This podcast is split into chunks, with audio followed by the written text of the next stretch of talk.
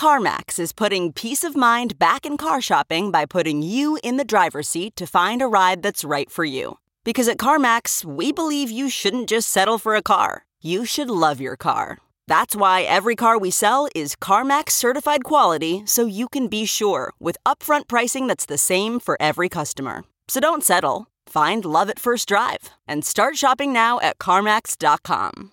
CarMax, the way car buying should be. Okay, picture this. It's Friday afternoon when a thought hits you. I can spend another weekend doing the same old whatever, or I can hop into my all new Hyundai Santa Fe and hit the road. With available HTRAC, all wheel drive, and three row seating, my whole family can head deep into the wild. Conquer the weekend in the all new Hyundai Santa Fe. Visit HyundaiUSA.com or call 562 for more details. Hyundai, there's joy in every journey. The SEC might just write this off as these two guys who care so deeply about crypto and blockchains and Bitcoin just being loud again. But it sort of doesn't matter. What matters is that they're saying it. What matters is that they're articulating it. What matters is that they're writing it in plain English and asking for specific answers to these specific critiques. If the SEC and Chair Gensler do decide to respond, at least we'll have more insight into their position vis a vis these specific questions. In other words, we'll have a better understanding of what actually is holding a spot ETF back rather than just making guesses at it. Welcome back to The Breakdown with me, NLW. It's a daily podcast on macro, Bitcoin, and the big picture power shifts remaking our world.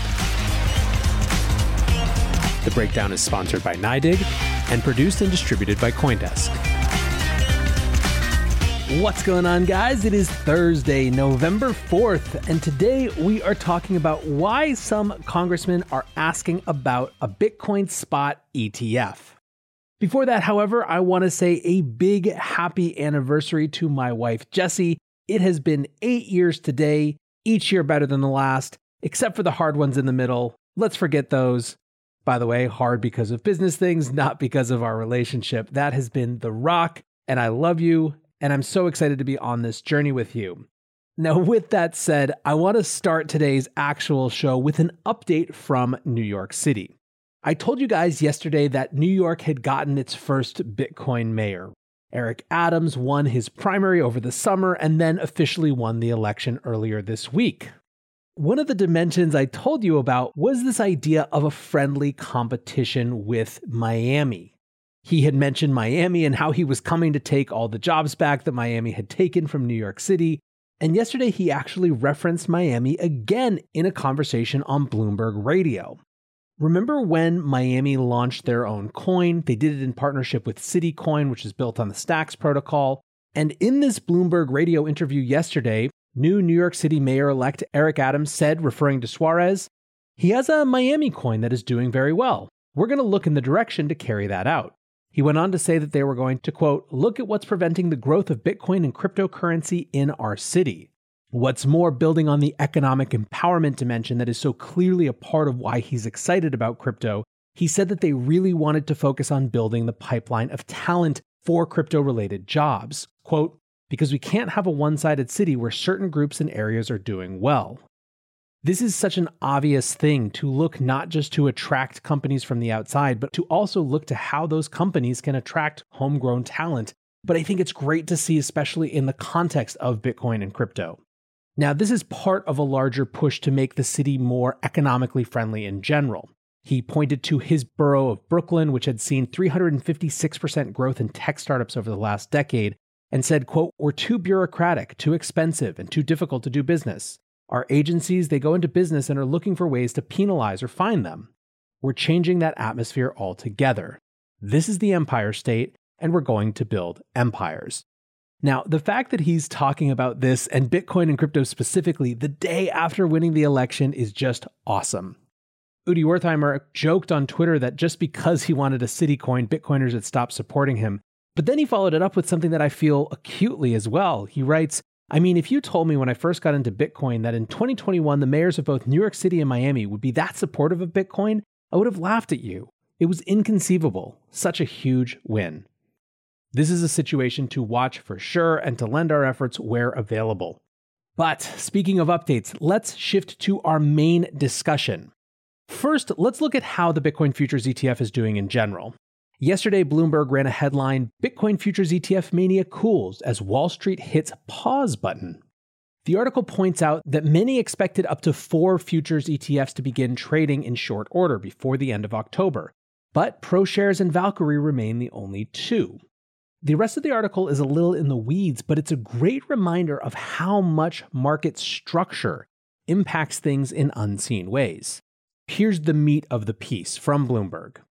The delay is due in part to reticence among futures commission merchants, which act as an intermediary between derivatives backed funds such as the ProShares Bitcoin Strategy ETF, ticker BITO, and the exchanges where those contracts trade. Known as FCMs, these firms, typically banks, handle buy and sell orders for futures contracts on behalf of their clients and then settle those trades with exchanges such as the Chicago Mercantile Exchange. In normal circumstances, it is a fairly mechanical, out of the spotlight relationship. However, the stunning appetite seen for BITO, which last month accumulated more than 1 billion in assets in just 2 days, among the biggest launches ever, has FCMs thinking twice. The cash influx quickly ate up the balance sheet of the firm acting as an FCM for BITO at its launch, putting regulatory capital limitations against the Bitcoin futures exposure in sight, according to a person familiar with the matter. So, again, this is a highly technical reason that there are delays in these other Bitcoin futures ETFs launching. Another one of those has to do with the structural limits as to how many contracts any one firm can have. Bloomberg again writes the inflows of BITO have also forced the fund to push out purchases into further out futures to avoid breaching front month position limits. The ETF has already purchased December contracts just one day trading into November, Bloomberg intelligence analyst noted Tuesday. I think a huge level up moment for anyone is to understand how much market structure issues impact the things that are explained simply by narrative so frequently. And I share this part just to kind of give you a sense of where things are now a week or two after the main ETF hype. But that is not the only update to this story.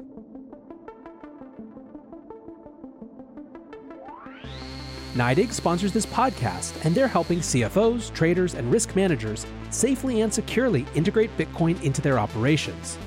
Learn more about what NYDIG does and how they do it at NYDIG.com slash NLW. That's NYDIG.com slash NLW. Many in our little world have been extremely and vocally critical of the decision to allow a futures ETF but not a spot ETF. Now, to SEC Chair Gensler, the reason is the venue underneath and the assuredness that he has and that the SEC has in that venue's protections against price manipulation. He sees venues like the CME as regulated in a way that passes muster, so ETFs based on those futures products are kosher. Of course, not everyone sees it like this. Many, like Messari's Ryan Selkis, have been beating the drum on this, saying that the real way to protect investors is to actually offer a spot ETF. Well, yesterday, two congressmen added their voice to the mix. Congressman Tom Emmer and Representative Darren Soto, who are the bipartisan co chairs of the Congressional Blockchain Caucus. Tom Emmer tweeted While the trading of two Bitcoin futures ETFs in October is a step forward for the millions of Americans who want to invest in crypto through traditional methods, the onus is on the SEC now more than ever to allow Bitcoin spot ETFs to commence trading.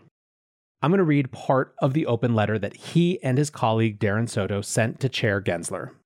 While this is a step forward for millions of Americans who are demanding access to simple ways to invest in Bitcoin, these products are potentially much more volatile than a Bitcoin spot ETF and may impose substantially higher fees on investors due to the premium at which Bitcoin futures typically trade, as well as the cost of rolling futures contracts each month.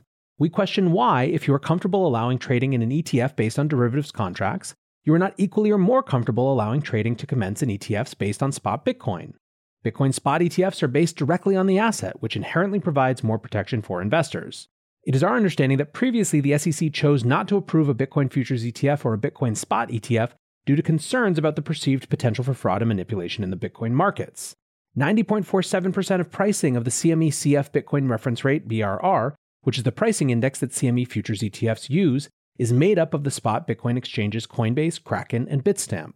Therefore, to the extent the SEC has been and is concerned about fraud and manipulation in pricing of the underlying spot Bitcoin markets, that concern would have to permeate across both spot based and futures based ETFs. Since the SEC no longer has concerns with Bitcoin futures ETFs, given trading has begun on these products, then it presumably has changed its view about the underlying spot Bitcoin market because Bitcoin futures are, by definition, a derivative of the underlying Bitcoin spot market. Spot based ETFs have proven more efficient and are strongly preferred by investors, as evidenced by their commercial success. We believe the same will be true for Bitcoin exposure in an ETF wrapper. Lastly, during the period in which the SEC has blocked approval of any Bitcoin ETFs, numerous spot Bitcoin investment vehicles have been offered. These products have amassed more than $40 billion in assets under management and are held by hundreds of thousands of investors across the country. Some of these products are currently trading on OTC markets and have voluntarily registered under the Securities Exchange Act of 1934 to subject themselves to the same reporting standards as ETFs. However, because these products have been unable to register as ETFs with the SEC, public trading typically occurs at a value that is not equivalent to net asset value, and in fact, these products have recently been trading at steep discounts to their net asset value. Permitting futures based ETFs while simultaneously continuing to deny spot based ETFs would further perpetuate these discounts and clearly go against the SEC's core mission of protecting investors. The SEC is in a position to approve Bitcoin futures ETFs, as reflected by the trading of these products, so it should also be in a position to approve Bitcoin spot ETFs. Thank you for your attention to this important matter. We look forward to your response. So I think this is a pretty clear letter, but just in case, let's just pull out the four or so key parts of their argument. First, they're saying that direct asset exposure inherently provides more protection than these futures products. One of the things that they don't get deep into but seems pretty clear is that futures are a lot more complicated an instrument to understand, especially for retail investors. Second, they're kind of pointing out the hypocrisy of the market manipulation argument, which has historically been the key argument against a Bitcoin spot ETF. The problem is that if you're concerned about manipulation of the price of Bitcoin, then it shouldn't really matter that futures products are traded on a regulated venue when the reference rate comes almost entirely from those spot exchanges where theoretically there's that opportunity for market manipulation. Basically, unless the Bitcoin reference rate is itself coming from something that is unmanipulatable, then market manipulation ceases to be a strong argument against a spot ETF once a futures ETF that still relies on spot prices as its reference rate is approved. Third, from an investor protection standpoint, their letter also points out that investors strongly prefer spot ETFs, and they actually reference numbers from things like the gold ETF. Finally, they also point out that there are already products that are akin to synthetic exposure to the underlying Bitcoin asset that are trading away from the net asset value of the underlying asset, which again, theoretically, pretty strongly goes against core investor protections. Now, the SEC might just write this off as these two guys who care so deeply about crypto and blockchains and Bitcoin just being loud again. But it sort of doesn't matter. What matters is that they're saying it, what matters is that they're articulating it. What matters is that they're writing it in plain English and asking for specific answers to these specific critiques. If the SEC and Chair Gensler do decide to respond, at least we'll have more insight into their position vis a vis these specific questions. In other words, we'll have a better understanding of what actually is holding a spot ETF back rather than just making guesses at it. Not to be overly optimistic, but I would call that progress, albeit slow, government style progress. Until tomorrow, guys, be safe and take care of each other. Peace. With Chime's secure credit card, you can start improving your credit scores with everyday purchases and regular on-time payments. Get started at Chime.com slash build. The Chime Credit Builder Visa Credit Card is issued by the Bancorp Bank N.A. or Stride Bank N.A. members FDIC. Results may vary. See Chime.com for details. Terms and conditions apply. Go to Chime.com slash disclosures for details.